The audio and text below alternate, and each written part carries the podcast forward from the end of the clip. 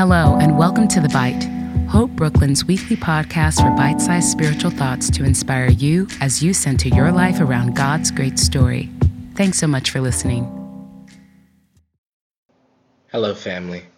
The verse we're taking a look at today is a short one, but it reverberates with a wonderful message that I think speaks to us today about not only how to read the gospel or how to read the Bible, but offers some insight into how we might even live our lives.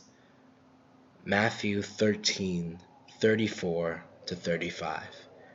Jesus spoke all these things to the crowd in parables. He did not say anything to them without using a parable. So was fulfilled what was spoken through the prophet I will open my mouth in parables, I will utter things hidden since the creation of the world. At this point in the Gospel of Matthew, we've seen Jesus move throughout his ministry in many ways. But the chief way that he approaches crowds of people is through parables or stories. There is much to be said about how subversive telling stories is in this context. When you hear of someone that folks has dubbed the Messiah is walking around, it's understandable that you might expect a great show of power. But Jesus shows up with stories instead. Stories that draw people closer to the heart of his Father, to this kingdom of heaven that he heralds. What's more is that many of these parables are told in response to questions questions from people in the crowd or from his disciples. I don't know about you, but if I asked someone a question and they only responded with stories, I'd be a little bit annoyed.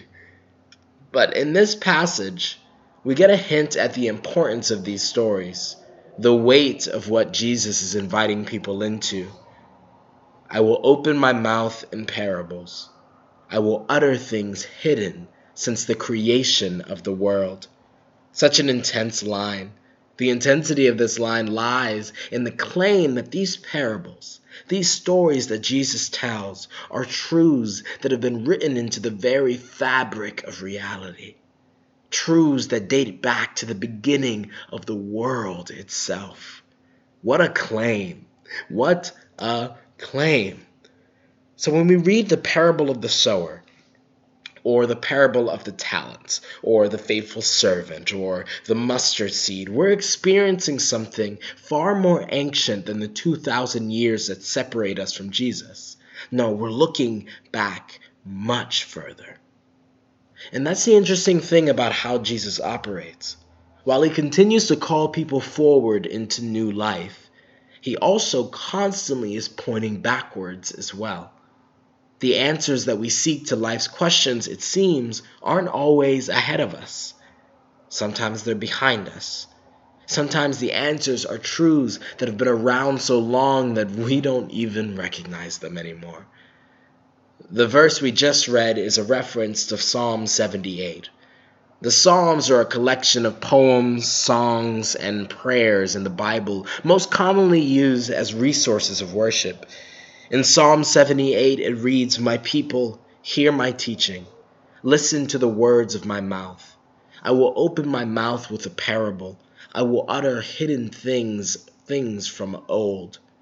A things we have heard and known, things our ancestors have told us. We will not hide them from their descendants. We will tell the next generation the praiseworthy deeds of the Lord, his power, and the wonders he has done.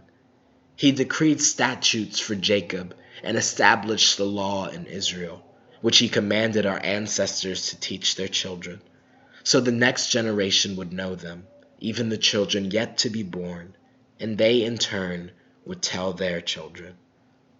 The source material for this verse is a psalm about looking back remembering what the Lord has done in the lives of our ancestors and using the power in those promises, in those miracles, those wonders to bolster the faith and bring life to generations to come. The telling of stories from the past is integral to the success of the future. So, what stories are in your past? Who's come before you? Paved the way with promises and sacrifices. What answers are you looking for? Could they be behind you? Could they be hidden in creation? Perhaps instead of trying to imagine new answers and struggling to control our futures, we simply need to remember. Remember the God who was with us long before we knew it.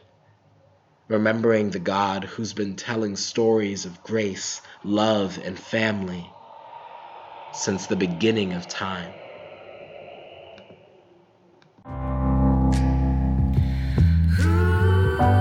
Thanks again for tuning in to another episode of The Bite. To find out more about the mission and ministry of Hope Brooklyn and to subscribe to our other podcasts and lots more, visit us online at www.hopebrooklyn.org.